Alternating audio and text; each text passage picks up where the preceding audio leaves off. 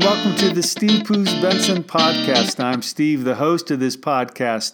It is a beautiful spring afternoon here in Colorado. The blue sky, the soft air, the promise of spring just uh, around the corner. I'm sitting here in my office yet again in my blue easy chair with my low tech snowball microphone coming to you for this 16th episode of this podcast. I'm learning how to do a podcast. That's a lot of fun. Hey, when I first sat down and uh, decided to do something like this, I made a list of the people I wanted to interview. And someone who's on the top of this list was Judi Buehrer. Judi is a member here at Columbine United Church, but she is more than just a member, she is an inspiration. Uh, she's been battling cancer for these past few years. And in the middle of her cancer, she has been thriving in life. She has really discovered what it means to live and how to battle cancer from a position of optimism. And so I wanted to interview her, and I sat down the other day and did just that. And I wanted to share this with you so that hopefully, in the middle of your life, you can find a sense of inspiration to face your challenges. The interview is just about 30 minutes, so you can sit back and kind of gauge your listening from that. You know, pop in your earbuds and go for a walk, walk the dog, do the dishes, clean the house, commute to work, do whatever, but take some time to give this a listen. I'm sure you'll find her inspiring as well. Here's Judi Buehrer. So, Judi, it's great to have you with me today. So, tell me a little bit about yourself. Well, um, I grew up in Nebraska and went to the University of Nebraska at Lincoln and got my journalism degree there. And um, when I was working for the daily newspaper after I graduated, um, Wayne was also working there as a photographer. So we met because we started covering stories together. And um, one of the stories I remember best was the state fair, which was a lot of fun in, in July in hot Nebraska in July. But um, we uh, decided to ride the Ferris wheel together and take a little break from covering the fair. And so we were in the, the chair, and just as it was gliding up towards the top of the Ferris wheel, I said to Wayne, I said, Don't you dare rock this. well, when I got to know him better, I knew that wasn't what I should have said. How long were you all married? We were married for 53 and a half years. 53 and a half years, wow. Uh-huh. So, you know, one of the things that I wanted to, to do with this interview is talk with you about the past couple of years because you've had. Mm-hmm. Uh, your more than your fair share of pain and challenges that came into your life. And it kind of began with Wayne's illness and his death. Can you tell me a little bit about that, his illness? Right, yeah. His illness, I think it actually started um, in um, late um, 2016, um, probably before I was diagnosed, which was on December 15th. And um, but it continued to progress, and we all just thought he had bronchitis, and mm-hmm. and he was concerned about how weak his legs were, and. Um, finally, um, he was so sick when Heidi and I got home from Prague um, in um, late June that we took him to the ER and into the hospital, and they found out that he had acute myeloid leukemia, which um, meant that it was really advanced. And at his age, he was 81, um, the doctors didn't hold out much hope for him, but they did start chemo, and he had 10 days of chemo treatment. And um, he was diagnosed on July 4th and passed away on July 27th. That's unbelievable. I know. That is so fast. That it's, is so quick. Yeah. It was it was we were still trying to get our heads around his diagnosis when he you know, um, came home from the hospital and he was so sick that week that he was home that and we had to, to keep taking him down to the mm-hmm. hospital to get blood transfusions mm-hmm. and um, so finally we took him down and they put him in icu for about the last five days mm.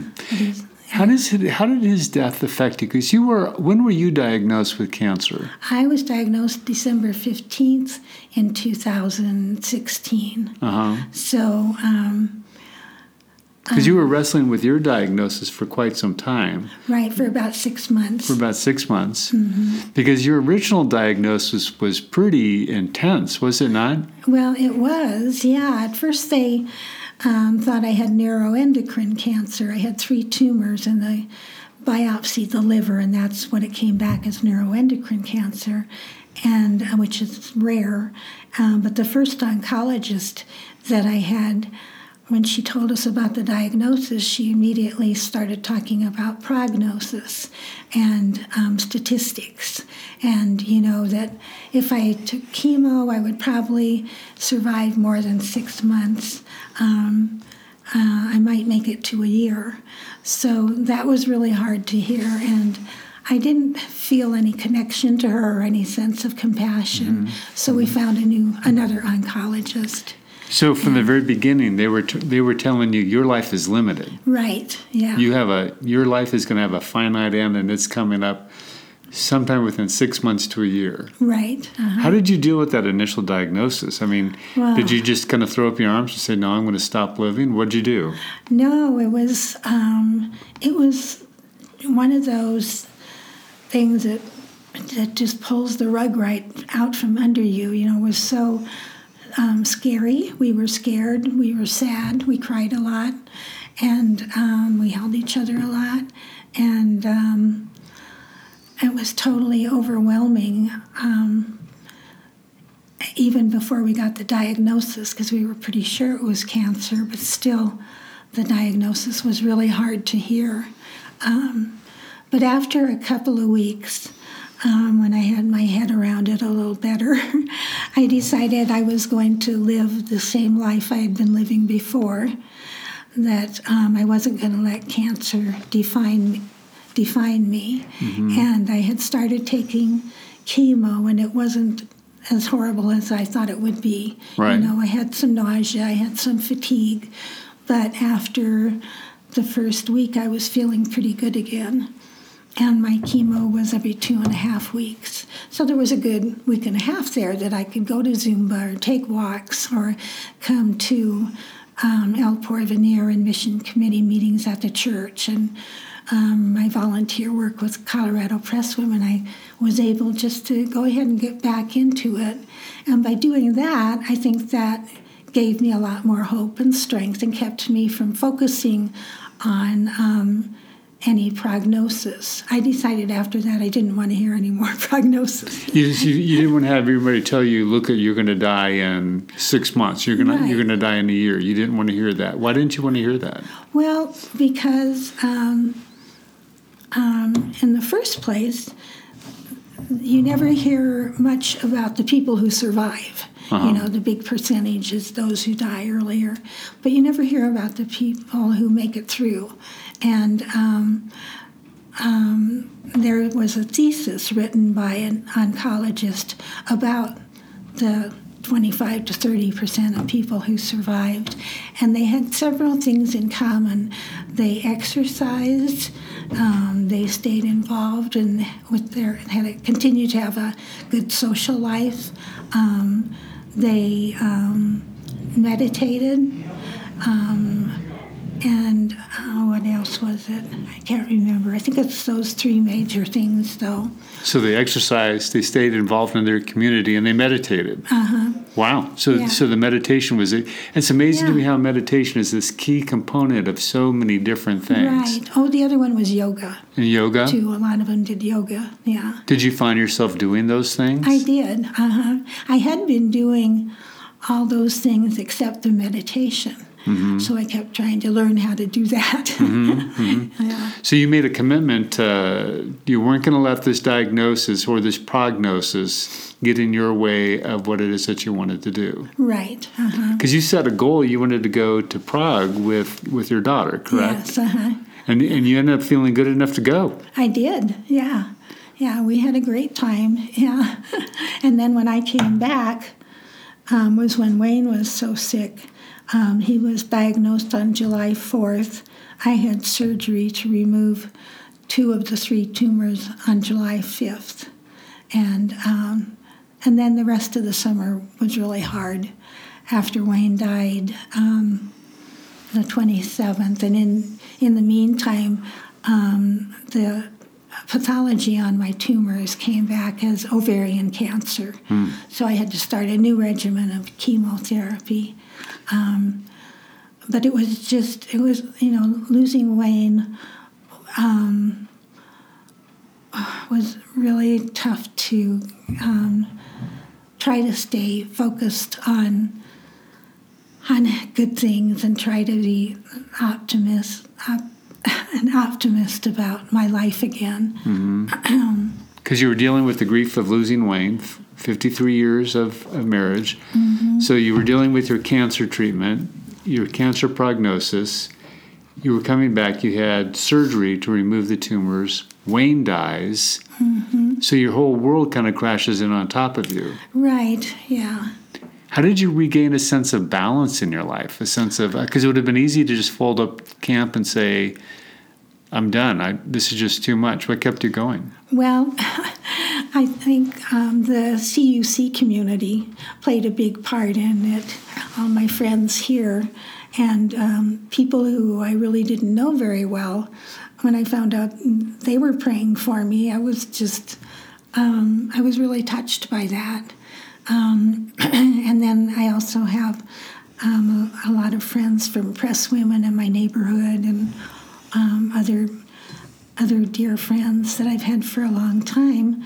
But um, all of that brought new friends into my life, and um, I just kind of felt like everywhere I went, just about, mm-hmm. I was surrounded by people who loved me and were praying for me and um, patting me on the back, giving me hugs, you know, mm-hmm. um, just really. Um, um, that was a really important factor in um, regaining my positive attitude.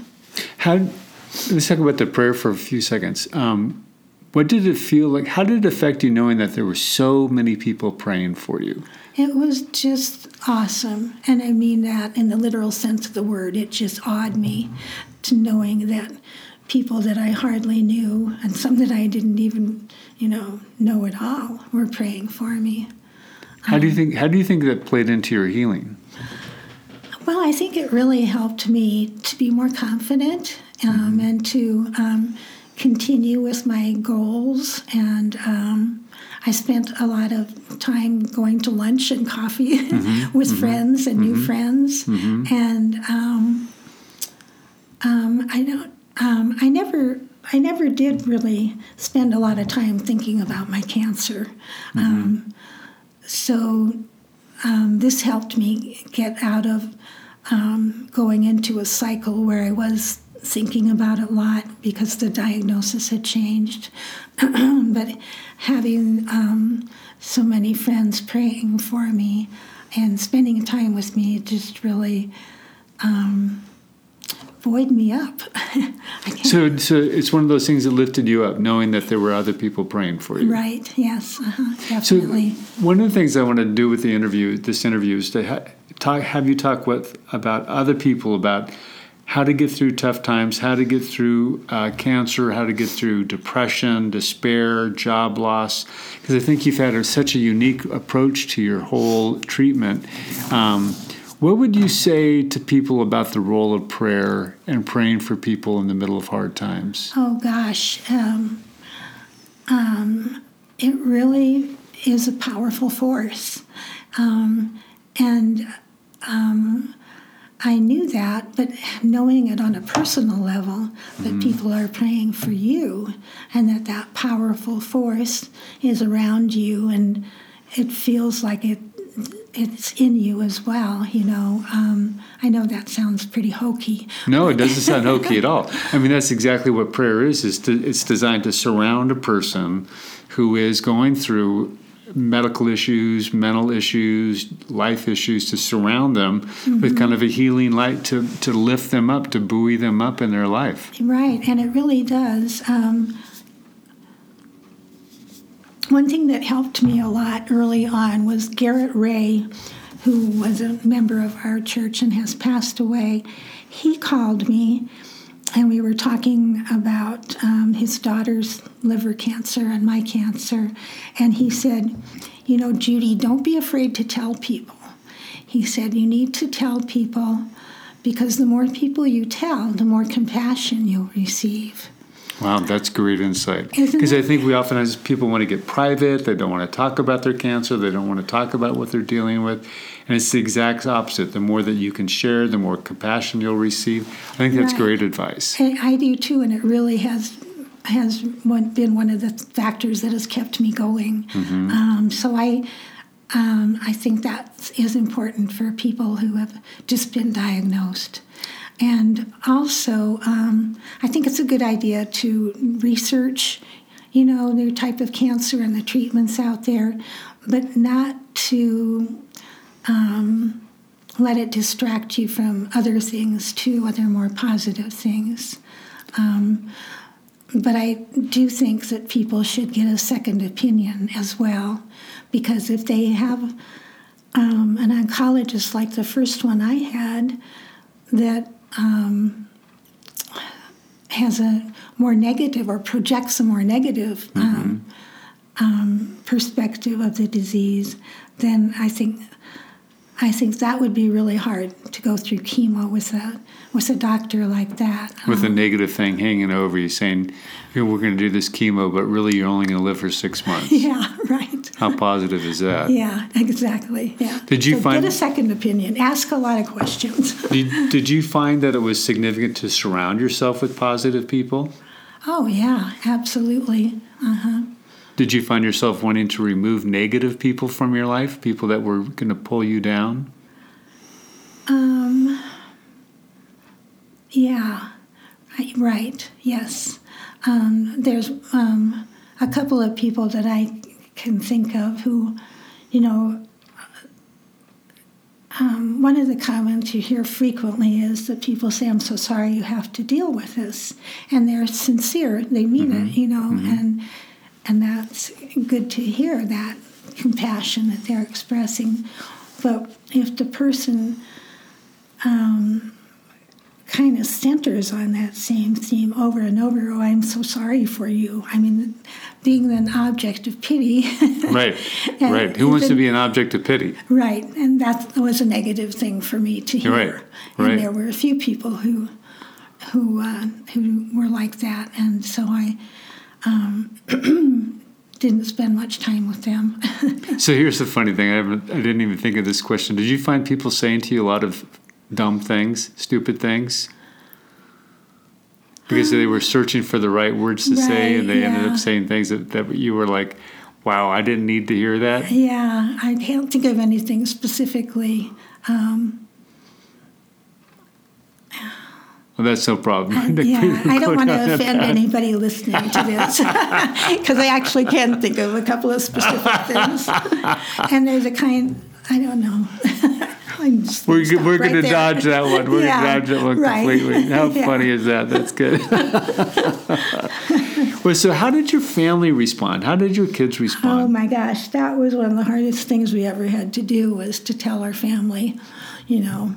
Um, so when we did, there we were over at the house, and there were a lot of tears and sadness and everything. Um, um, but then, you know, and they. And that was right before Christmas, you know, about a week and a half before Christmas.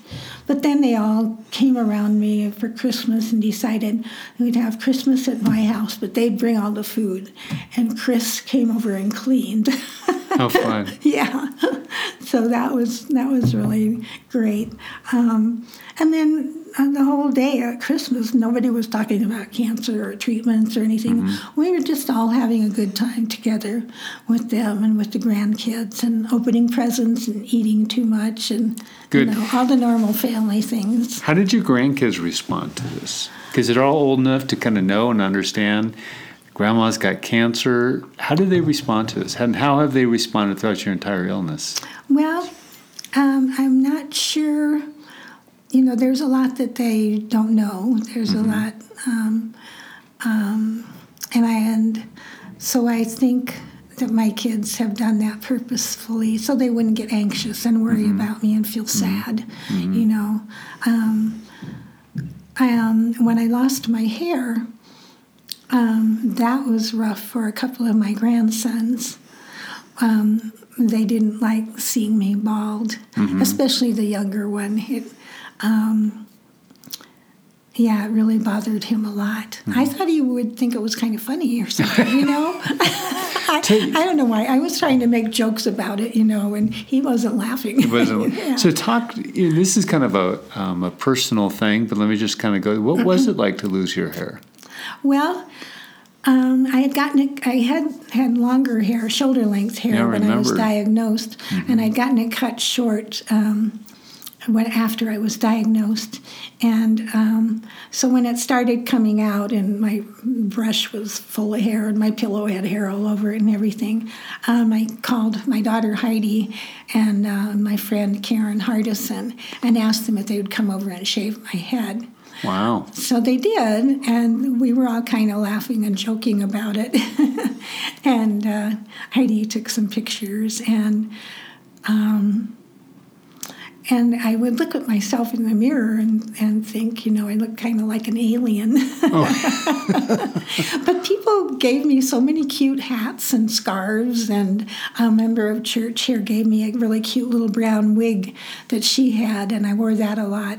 Um, and um, I'm going to be back on that same chemo drug starting tomorrow. So we'll go through it all over again. Oh, wow. so tomorrow you start a new chemo. Right, yeah. Wow. But I still have all my hats and the wig and scarves. So Good for you. Because, yeah. you know, I think you're.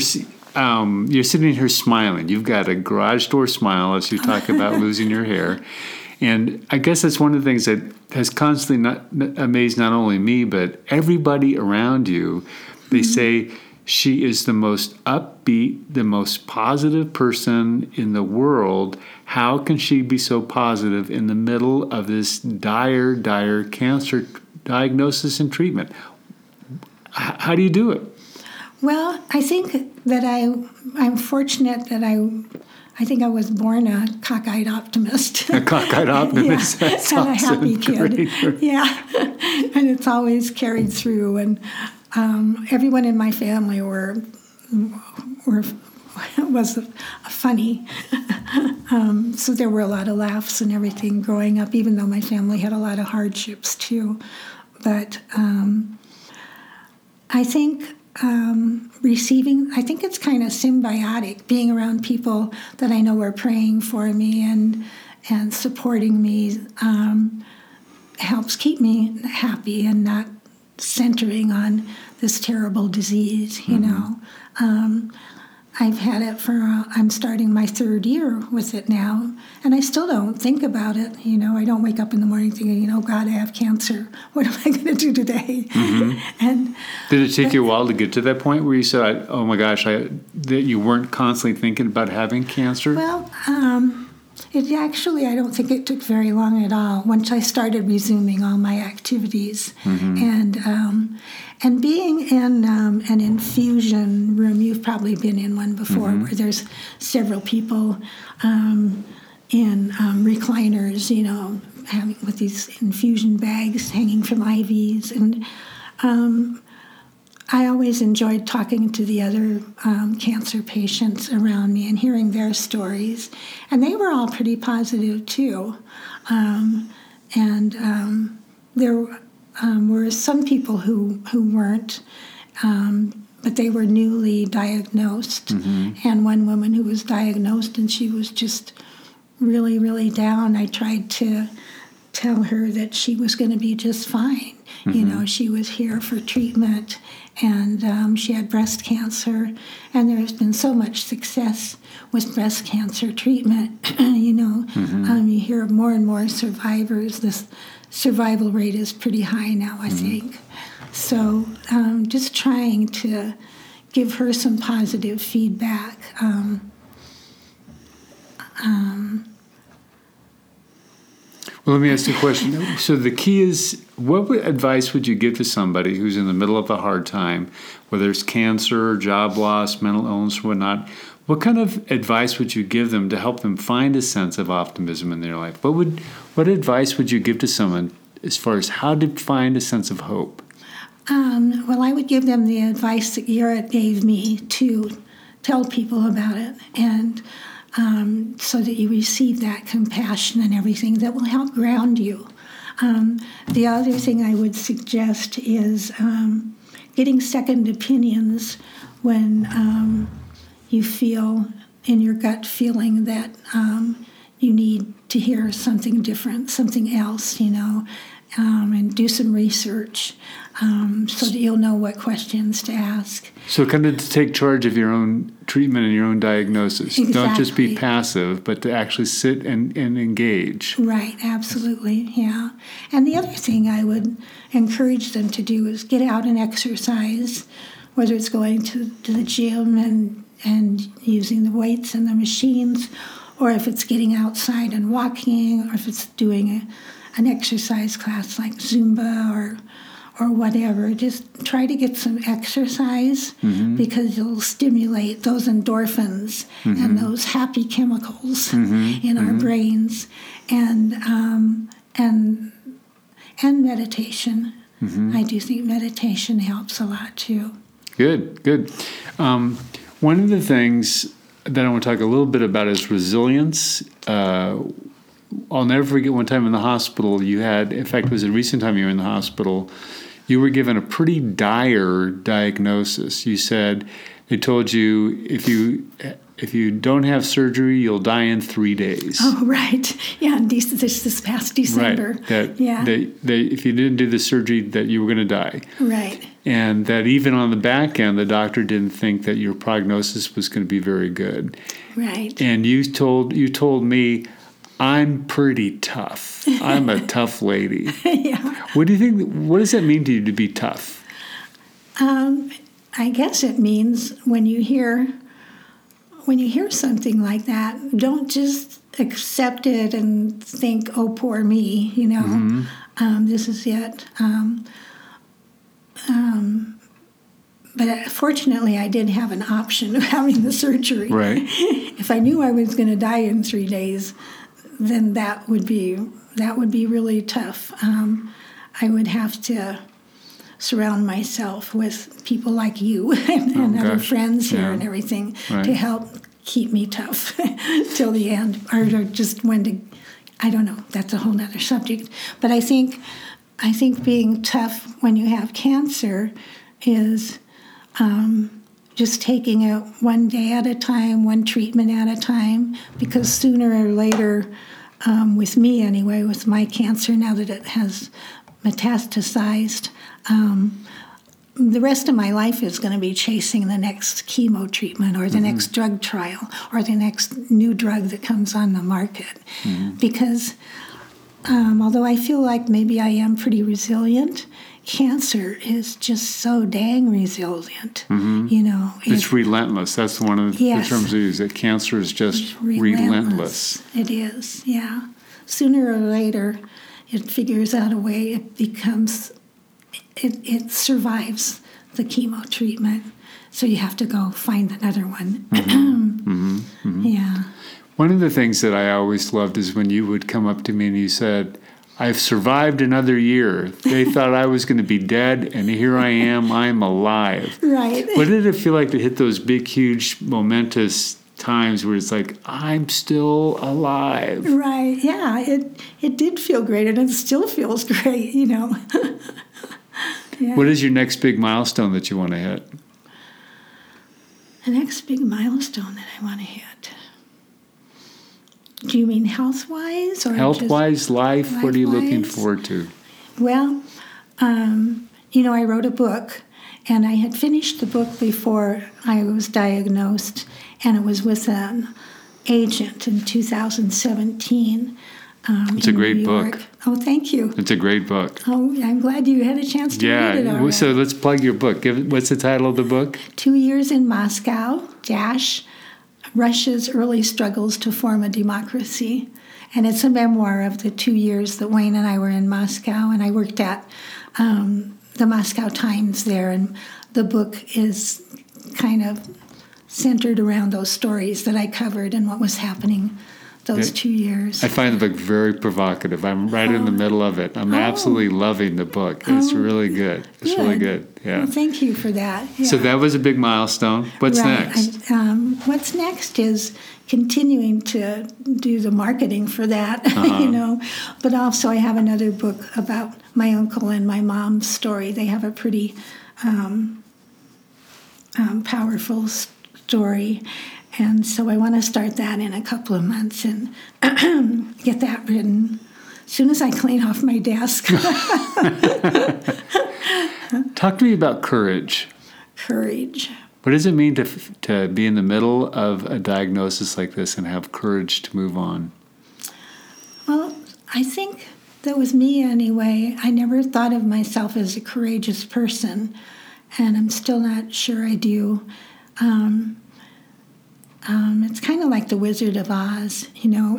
Mm-hmm. I think that um, when you're in a crisis, um, you often learn more about yourself mm-hmm. than you mm-hmm. did before, and that you, you do have some courage, some inner courage and mm-hmm. strength and mm-hmm. toughness, you know, enough to say, yeah, I can, I can do this, you know, I'm going to get through this, you know, and then um, hug somebody and mm-hmm. yeah, yeah so someone's going through a tough time. Let's say it's cancer, let's say it's MS, let's say it's another pretty serious health diagnosis, and they're feeling as though that they just can't go on, that life has just become so heavy. What would you say mm. to them?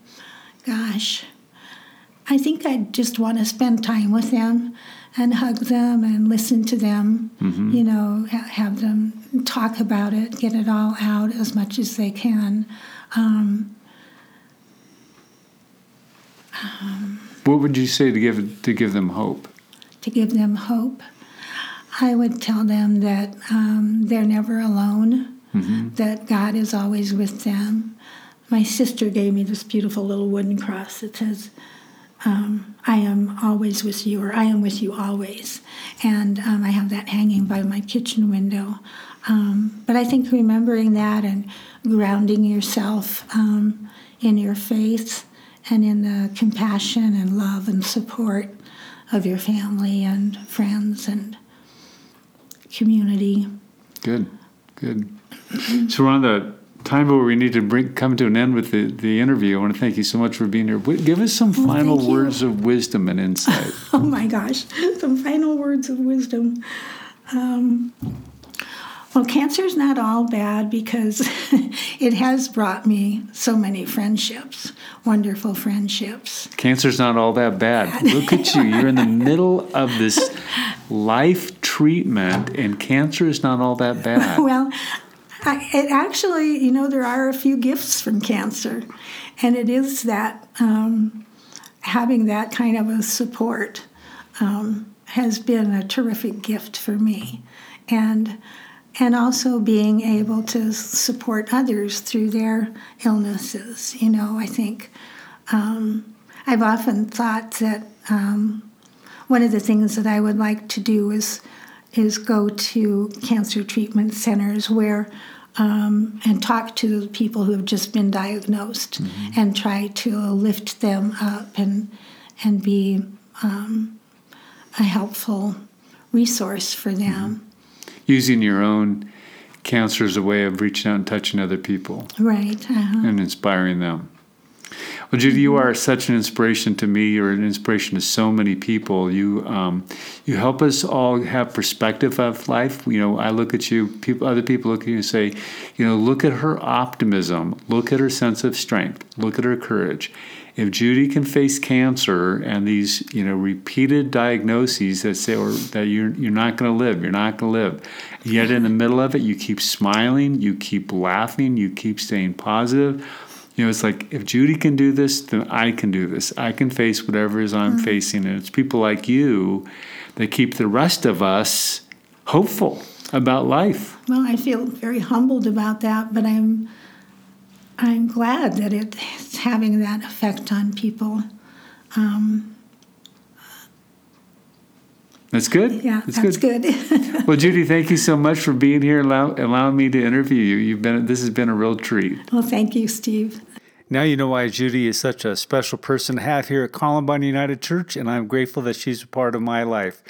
Hey, if you have other people that you think I should be enter- uh, interviewing for this podcast, please let me know. I would love to uh, hear what's going on in other people's lives. And if you have something that you would like for me to uh, do a podcast on, let me know that as well. Hey, I hope you're having a great week, a great day. Blessings and peace upon you. Bye.